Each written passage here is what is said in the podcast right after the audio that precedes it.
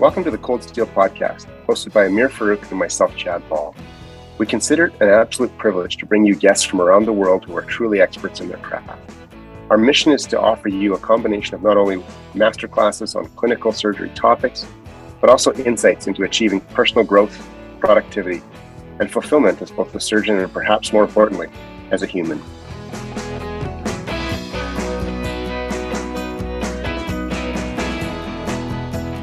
Dr. Homer Tien is a trauma surgeon at Sunnybrook Hospital in Toronto. We were so excited to have him on the show because of the incredible work he has done in multiple leadership roles most recently as the president and CEO of Ornge, Ontario's air ambulance and transport service.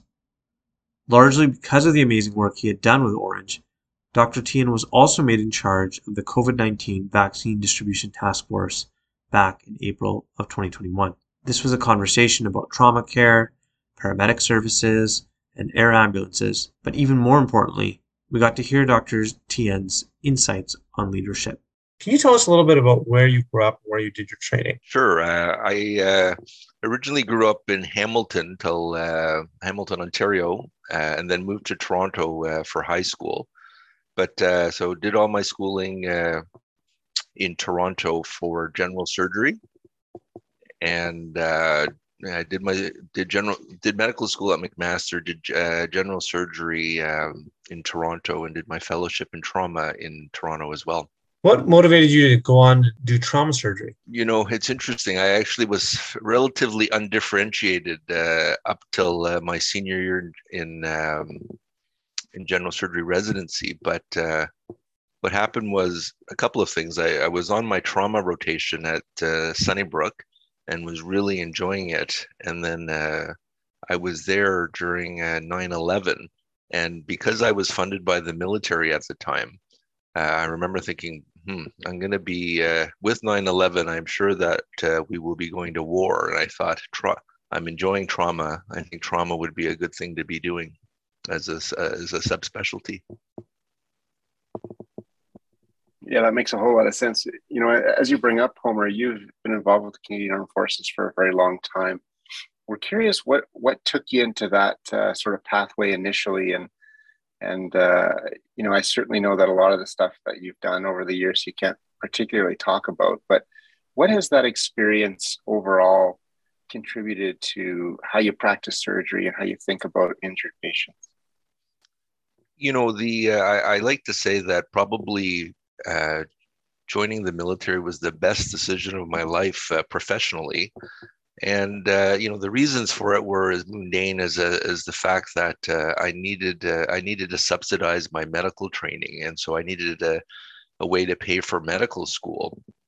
But uh, what happened was uh, originally we only had three years of obligatory service. I, I did my time uh, as a general practitioner in the military as required, and and really had an amazing time. Met some amazing people, and really learned a lot by watching others about leadership and uh, and you know Canada's place in the world and some of the things that we could contribute. So I ended up staying in, and it, it really gives you a way of, I guess, uh, leading. Both you know as surgeons, we're leaders uh, in the operating room at the hospital, and it just uh, the military gives a different perspective on how uh, we should be leaders. Yeah, I can, I can only imagine what some of those experiences, uh, you know, were like based on talking to you and, and certainly knowing some of your colleagues. Are you still involved in the military now? And and uh, and if so, um, uh, what does that look like for you? Yeah, it's it's been quite the evolution. So I did spend um, five years as a general practitioner, and uh, in those in those years I deployed quite a bit. I was with the uh, First uh, Battalion Royal Canadian Regiment, and then uh, Canadian Special Operations uh, with Joint Task Force 2 and spent a fair bit of time in the former Yugoslavia and elsewhere. And then as a surgeon, uh, we, I deployed numerous times to Afghanistan, to Kandahar. Um, in those roles, I was able to work as uh, sort of what we call the national practice leader for trauma. And so, sort of, I, I, my job was to give advice and help develop the trauma system for the Canadian forces during our time in Afghanistan, really uh, looking, planning the system from point of injury uh, in Afghanistan back to repatriation to Canada. I retired from the regular force in in let me think now, uh, 2015. Uh, but I stayed on as a reservist, as the uh, chief of uh, chief of reserve uh, medical and surgical specialist, and still um, do some work uh, with the forces in that capacity. Wow, that's that's really really neat, and that you know the the whole JTF lore, I think, from a civilian point of view, is always interesting to to think about and realize that we have some pretty incredibly special folks helping look after us, like like you and your your uh, your former JTF colleagues. So uh, we all thank you for that. I, am curious, uh, you know, on this particular uh, pathway of discussion. My, my, last question would be uh, something to the effect of what what are some of the most uh, challenging areas that you see in integrating military and civilian care, particularly, I guess, injury care? Um, how does that that sort of color or or temper um, what you do in in your current and, and previous roles, uh, both with the air ambulance system and, and as being the boss at Sunnybrook? Ooh, that's a that's a hard that's a, a lot of components to that question. I guess what I, what I'd say to that is uh, I think they're they're they're interrelated. So when we first uh, in the military went to Afghanistan, we had a lot to learn from the military, which was that uh, Canadian Armed Forces hadn't really been in a shooting war since since the Korean War. So our uh, our trauma system and our, our medical and surgical specialists were really out of practice of caring for critically ill and critically injured patients. And so the the good news is the forces had the had the uh, foresight to to position their specialists, our specialists, in in um, large academic trauma centers. And so, for the most part, um, the medical and surgical specialists of the forces were actually uh, fairly well trained and up to date in sort of modern critical care and surgical management of the injured patients. Then we went there, and then I think and as you know in, in these sort of war situations there's really a high influx of of critically injured patients. And so some of the stuff that we learned there would help inform practice in, in Canada. So it's really a synergistic uh, relationship. So things like the um, the uh, use of tourniquets pre-hospital, the use of uh, you know different uh, transfusion strategies uh, really came uh, from that military context. Um, so I think it's quite a synergistic relationship as as practitioners in the civilian world go to the military and then back. I think we learn from uh, those experiences. You, you've done some amazing work on a number of different fronts, both on a leadership perspective, but also on a research uh, perspective as well. You published this really amazing paper in the Journal of Trauma almost 15 years ago now that talked about the uh, the causes of mortality from uh, a level one trauma center, and it really highlighted the the fact that pelvic fractures were a big source of of uh, mortality from hemorrhage. Can you talk to us a little bit about the uh, genesis of this paper and what you found? Sure, and I think the uh, the great thing about clinical epidemiology, I, I, did my master's in clinical epidemiology, is that we try to solve problems that we see in clinical practice, and the problem that we see is that um, patients with that are bleeding to death from pelvic fractures, there, there isn't necessarily the same initial, this is what the problem is and this is what needs to be done. Uh, so, for example, obviously, if someone is in hemorrhagic shock, we put an ultrasound on their abdomen, and if there's a lot of fluid in the abdomen, we can prioritize the, the belly. But there are these cases where um, uh, it's a little complicated by um, either the it, you know with a pelvic fracture all you see is the pelvic fracture and you don't necessarily confirm that they're bleeding in their abdomen. And so there what we realized was that people were there was really a delay to hemorrhage control uh, in those with uh, massive bleeding from pelvic fractures. And we were really just trying to figure out how we can best expedite it. And some of the reasons were sometimes that um, that sometimes you have pelvic fracture, so extraperitoneal bleeding that uh, leaks into the abdomen and that confounds you. uh, because you prioritize the abdomen and you get to the operating room and then you realize, oh, uh, we, um, we, we prioritize the wrong place. We really need to go to angio. And so I think it really speaks to the need, and I think uh, Calgary was a leader of this, of sort of having a one-stop shopping area where you can go for a laparotomy, you go for a, a pelvic embolization, you can do all the aspects of hemorrhage control in one location. So you don't have to pick between two different locations, i.e., the operating room and angiography, and then sustain a delay in hemorrhage control if you pick wrong. I think that's a really neat thing that that's been highlighted, and you were pretty prescient because I think a lot of people have then gone on to do some work on figuring out pelvic fractures. You know, one of the things that we were so excited to talk to you about today um, is the work that you've been doing at Ornge. Um, so you're the president and CEO at Ornge. For the for the few people that might not know what Ornge is, can you tell us about the organization?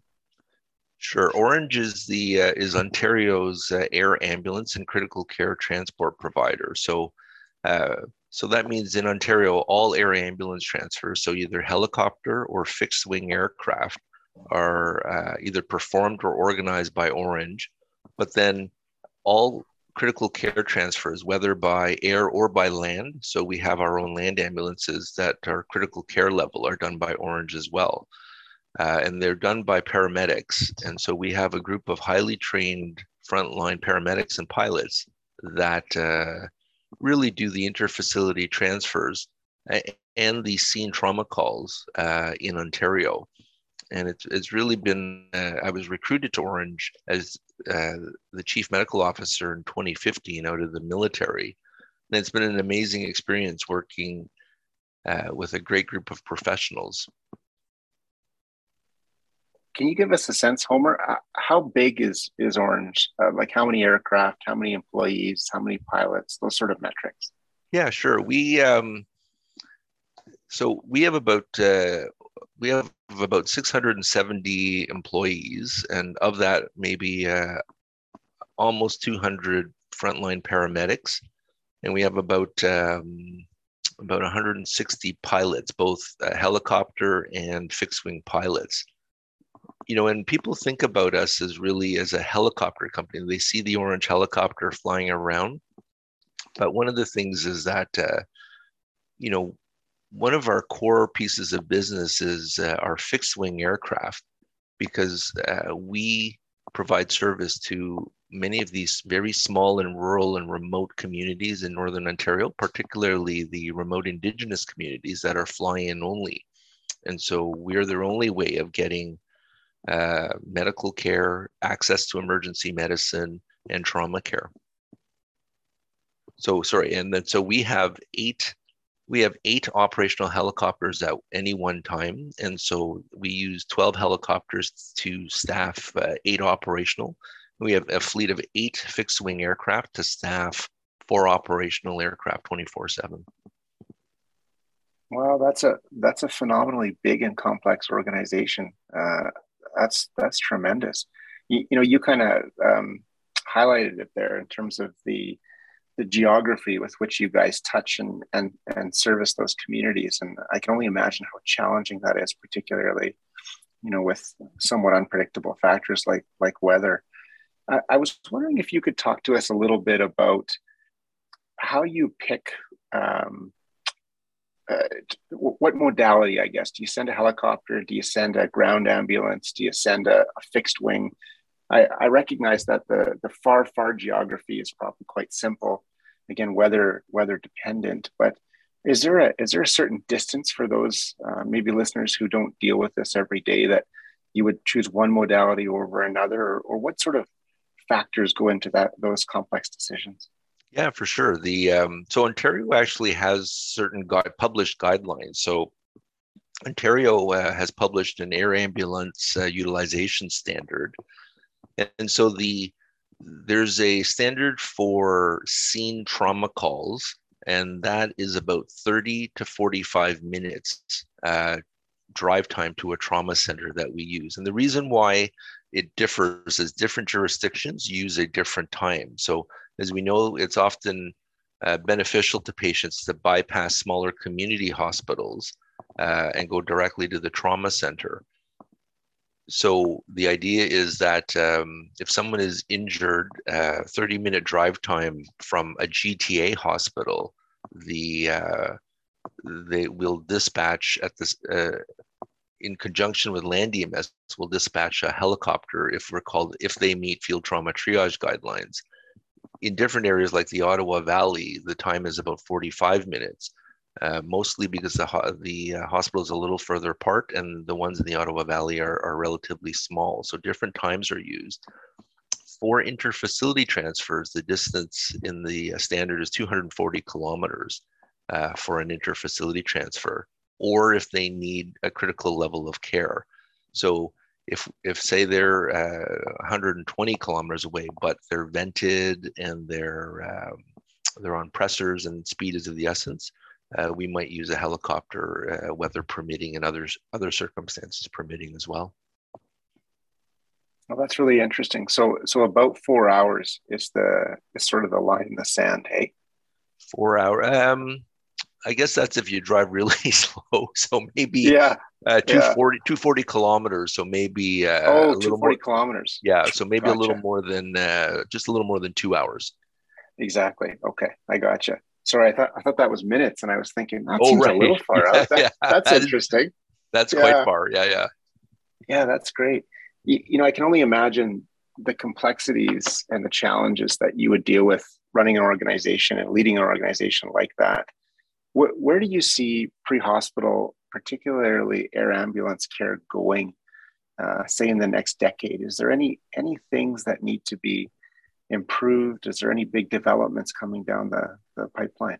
Sure, I think there's two. I mean, one in terms of the actual care we provide, because I think um, we have some really advanced practitioners, and, and as you know, there's a for trauma care, there's a push to do things to push care out uh, further and further in the pre-hospital realm. So, you know, the use of the starting of blood products uh, in the field, the use of ultrasound in the field. I think in different jurisdictions they're experimenting with things like uh, ED thoracotomies in the field, ECMO in the field. So I think the idea is that uh, we are trying to push as the practitioners become more advanced, uh, more advanced care to our patients uh, earlier. So I think we'll see that more and more. Uh, the other thing I think in general about air ambulance, though, is, you know, in Canada, there's a lot of issues um, from a healthcare system capacity point of view post pandemic. And one of the things that I think we see with air ambulance and transport is that uh, we're like a little special operations force for the healthcare system. And so, where you know when when there's areas that uh, have very little medical care and there's an emergency, uh, we can deploy quickly and and supplement uh, care in remote areas. An example that we had during the pandemic was we organized the uh, COVID nineteen remote vaccination program for the remote Indigenous communities, and when there's a lack of capacity right? You can use transport to create capacity. So if there's a regional surge, you can use transport to move patients to other places. So in wave three of the pandemic, I think we moved about a thousand patients to different hospitals uh, in the GTA and further to create capacity for the areas of Peel and Brampton, which were really uh, under fire from surges in, in pandemic cases that were overwhelming their ICUs. So I think I think we'll see an increase interest in in um, air ambulance and critical care transport as a means of creating capacity both uh, remotely and and in surge circumstances in, in built up areas. Uh, certainly, the pandemic has forced us to think very differently about the way that the healthcare system is organized and really uh, tried to think about where we have capacity in some places and not in others.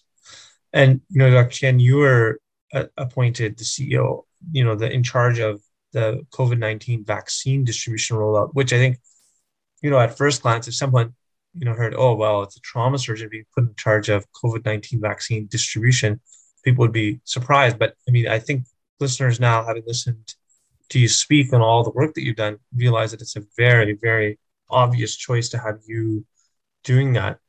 Um, Can you can you tell us a little bit about how that occurred that you were put in in charge and what that experience has been like? Yeah, sure. You know the uh, and I appreciate the obvious cho- when you said the obvious choice, but let me tell you, it didn't seem obvious to me at the time, and I was scared to death. But the uh, I think it really came with the the completion of um, the remote vaccination program. So when we finished the remote vaccination program, and I think people were a little nervous that that wasn't going to go well, and I think relatively speaking, there was a sense that uh, that program went well, uh, and then they were in need of a of a new uh, chair for the vaccine task force, and so they they asked me based on I think the uh, success of the the uh, vaccination program for remote indigenous communities.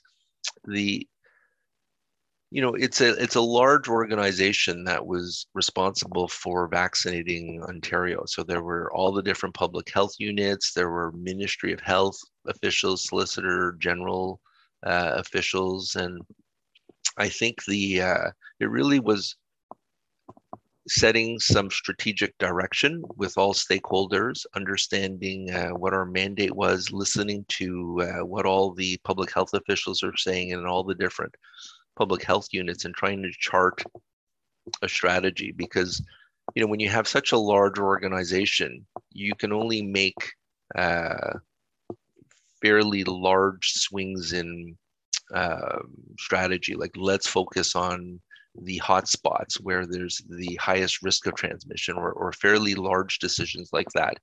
The goal is not to get into the weeds at each public health unit. And so i think uh, a lot of the lessons in leadership in the military were useful um, in, in, that uh, in that exercise. You clearly held a number of leadership roles in the military at Sunnybrook and now with uh, Ornge and in the vaccine rollout. Could you tell us what are some of your major leadership principles? If you had to distill down your principles for what makes a good leader and uh, what good leaders should do, what would those principles be? I think some of the principles are um, it, it, you really have to think a bit about what your what the situation is. So, I mean, when people talk about principles, I think there's both leadership and management. And I think we sometimes confuse the two. So the leader, the leadership principle is the leader is the person with the vision of um, you know the strategy and what the whole enterprise might look like. The manager is the one who really gets into the details of how do we turn that vision into something concrete. And I think we tend to focus on the you know the leadership and the person with the strategy and the vision but that managerial role is also of critical importance. Like what are the actual steps and the techniques of turning that vision into a reality? And, and i don't i think sometimes we don't focus on that as much. In medicine in the military they really think about that.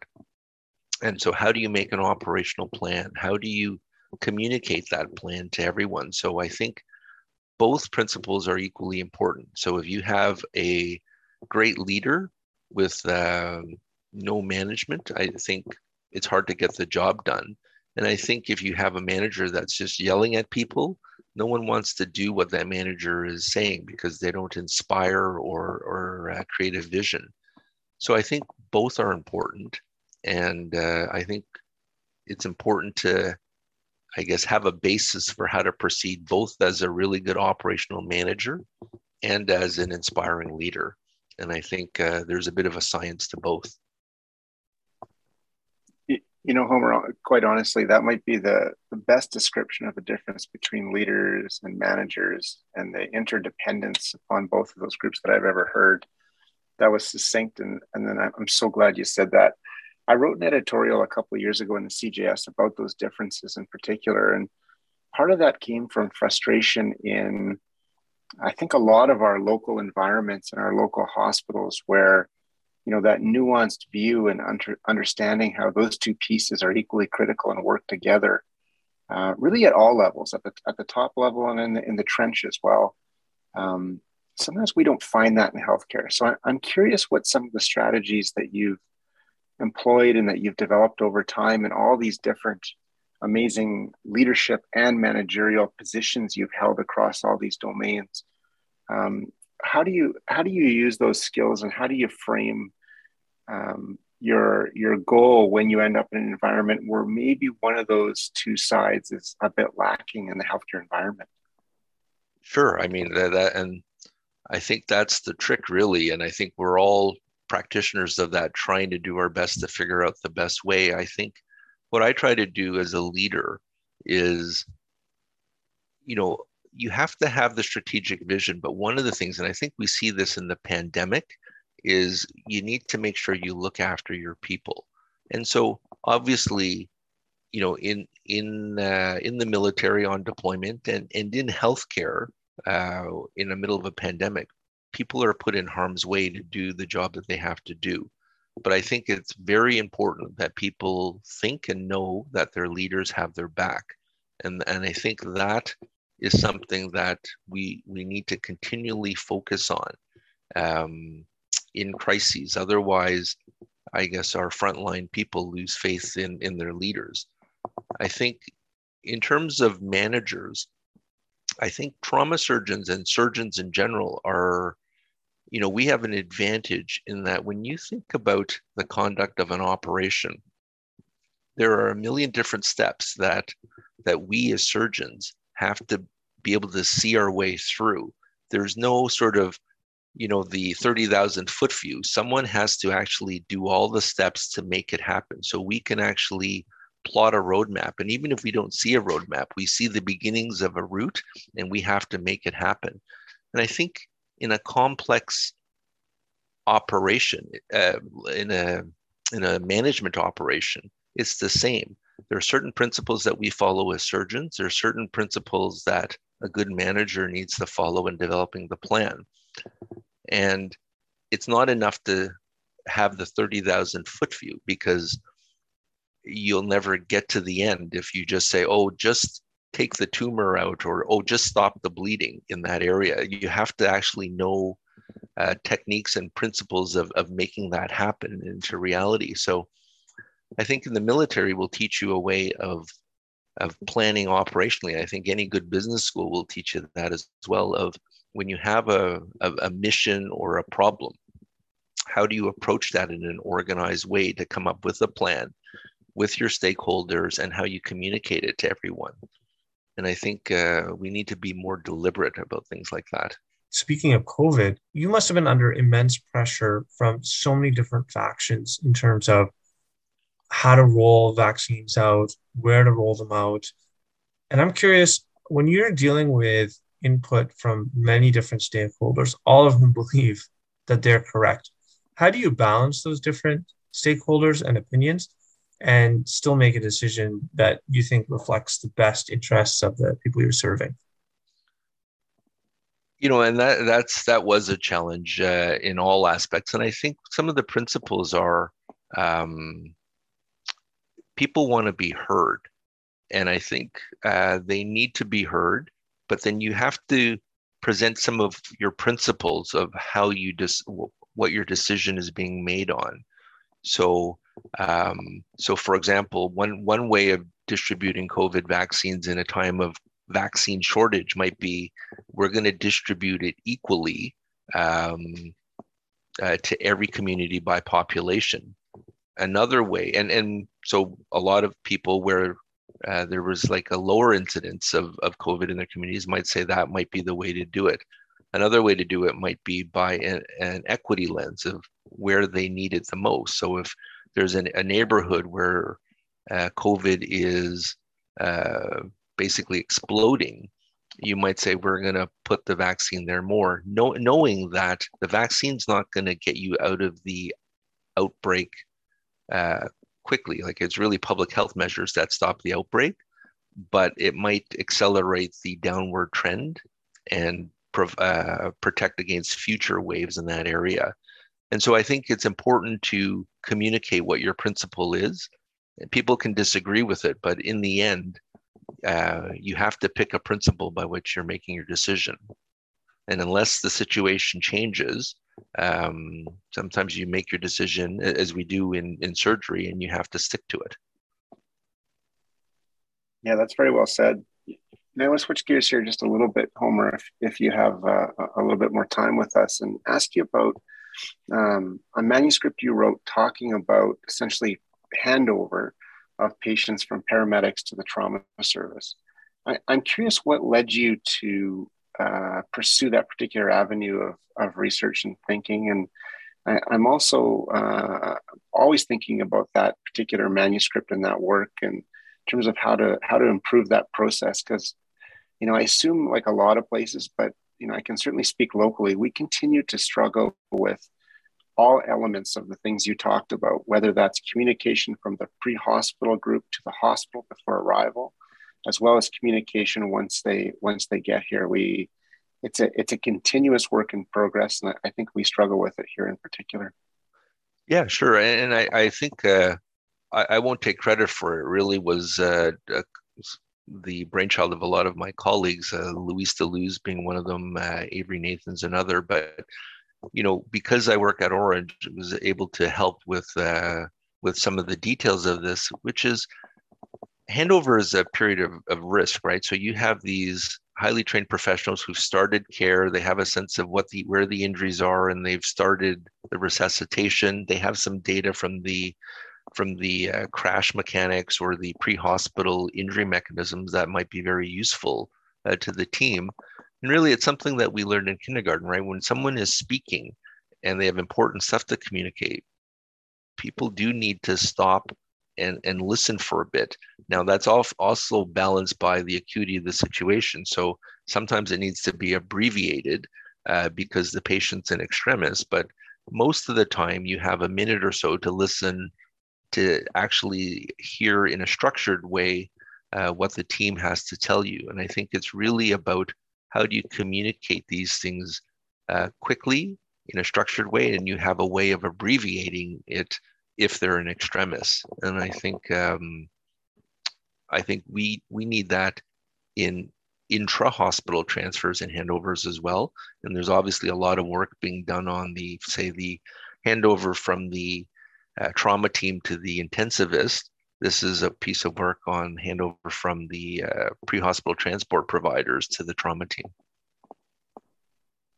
I'm, I'm curious in, in Ontario and particularly, you know, your work in the, in the GTA at Sunnybrook, how do the paramedics in the pre-hospital setting communicate with, with you guys as the trauma service? In other words, uh, someone is shot or stabbed or there's some incident uh, X number of blocks away is there a mandatory time at which point they need to call in? Like as soon as they pick up the patient or sometimes they're too busy and don't call at all? Like how, how does that front end process work? Because i think again you know based on talking to a lot of our colleagues across the country um, some of us some of our systems don't do that very very well and we continue to struggle. No and and uh, you know in ontario it's it's really uh, very much a work in progress right now. So uh, speaking about Ornge and say you're in a helicopter uh, en route to Sunnybrook with a critically injured patient, we there's no one sort of radio net that all public safety uh, providers can speak on. Like in the military, you might have an operational radio net and an, and more of a combat support radio net where everyone can call in on that radio frequency and communicate. So air can communicate to ground and, and so forth. Uh, um, we're trying to do that in Ontario with a public safety radio uh, network uh, where we can call on the same radio frequency to the land EMS providers uh, when we're landing on scene and to, and to other hospital providers uh, as well. Right now, it's by cell phone or by indirect communication through our communication center. So it really is still a work in progress right now in Ontario. Yeah, it sounds similar to a lot of places. I, I think you're right. There's a lot of room for improvement there. I, I, just wanted to swing back before maybe we move towards closing and, and touch again upon um, your comment about some of the more maybe aggressive is the is the wrong term, but higher end uh, potential for um, uh, care in, in some of these injured and, and even just critically ill patients in general further further out in more remote areas and, and, and for sure not only in the civilian but in the military domain, that's being pushed quite quite hard. What, which one of those things, or how many of those things, do you see as real world possibilities that may in fact become standard of care? And you know, for example, roadside ED thoracot, I guess not an ED thoracotomy at that point, it's a roadside thoracotomy. Right, seems, right. seems seems a little off to me, you know, when you look at that London data, for example, and you talk to those folks. But um, you know, that might just be my bias. There's a lot of really interesting things, and and certainly I sit back and a lot of our mutual colleagues that work in the U.S. and look at some of the things that they report that they're doing on large military uh, longer range aircraft in the in the in the air itself are are unbelievable. So what what things do you think we'll end up actually um, using uh, more extensively in the civilian world? So i think it really depends on a couple of factors which is um, you know the geography that you work in uh, the provider in the uh, in the air ambulance and, and really your the type of air ambulance. So you know the the London England uh, helicopter EMS experience is really they're in downtown London and they're doing ED thor- or as you say roadside thoracotomies um, and presumably the transport time back to the city back to the trauma center is quite quite small. Like for us we you know we we did our uh, annual report and we were looking at the kilometers spent on a fixed wing mission so the uh, you know on average, our fixed wing aircraft will fly 1,700 kilometers for one mission. Um, wow! And so that's when you think about that. Like, there's no, there's no even if they could do an ED thoracotomy, um, there's a lot of time and stuff that has to happen from the time of that ED thoracotomy in the field, where maybe you decompress the tamponade to going back for definitive care and you know repair of the heart or whatever you have to do and, close and closing of the uh, thorax. And so 1700 kilometers is quite a distance to overcome for that. Um, now that's the sort of there back and back to base. So maybe it's 600 kilometers for just that one uh, um, leg to the trauma hospital, but it's still a considerable distance with with a transport by land from the airport to the uh, hospital as well. The provider obviously matters because um, you know it's one thing to be a FRCSC surgeon or a, or an emerge doc with years in the belt. Um, it might be different if it's a paramedic based to do ED thoracotomies. And uh, you know when you look at the military experience, they're they're they're flying Chinooks where you can basically have a large team in the back doing a resuscitation you know, in the civilian air ambulance system, we're flying much smaller aircraft. So it's hard to get a large team to do a massive resuscitation. I think usually the stuff, the resuscitation is started at sending or in the field, and then they're transported and packaged and brought with ongoing blood and fluids running, but hopefully with less surgical intervention happening when you're in flight. Um, so I think a lot of things in the military setting aren't directly trans um, translatable to the civilian section. I do think things like far forward blood, ultrasound technology, and telementoring, and um, and maybe REBOA now that they have these, uh, as you know, these um, smaller catheters. Uh, you know, there's there's a lot of different uh, possibilities, and who knows with robotics and haptics of having a telementored procedure done in the field uh, by someone remote if there's enough bandwidth and satellite communication. I think there's a lot of options. And I think, uh, you know, Canada is a large country with a lot of uh, remote and austere, uh, a lot of remote communities where you'd have to practice in austere circumstances. I think uh, there'll be more and more interest in this, particularly you know, when we have the call to actions for truth and reconciliation of how to improve access to care for our remote indigenous communities. I think that's well said, and, and it's certainly a reason to be optimistic about that topic in particular.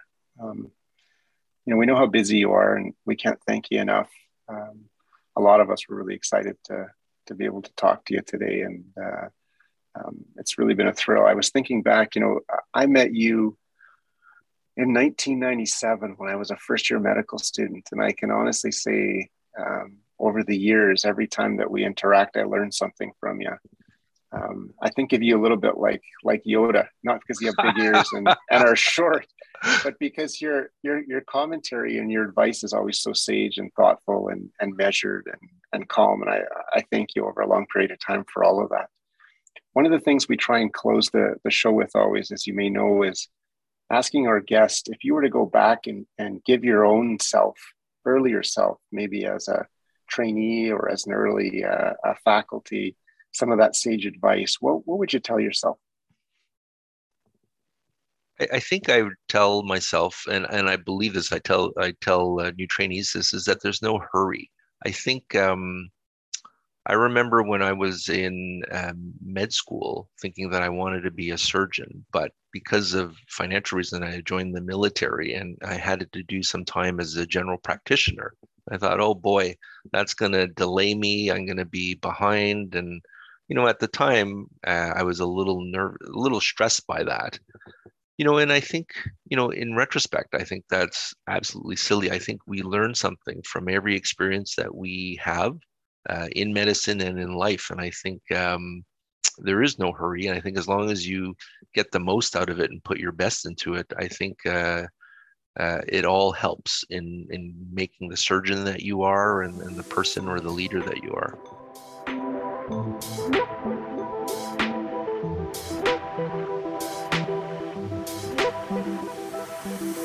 You've been listening to Cold Steel, the official podcast of the Canadian Journal of Surgery.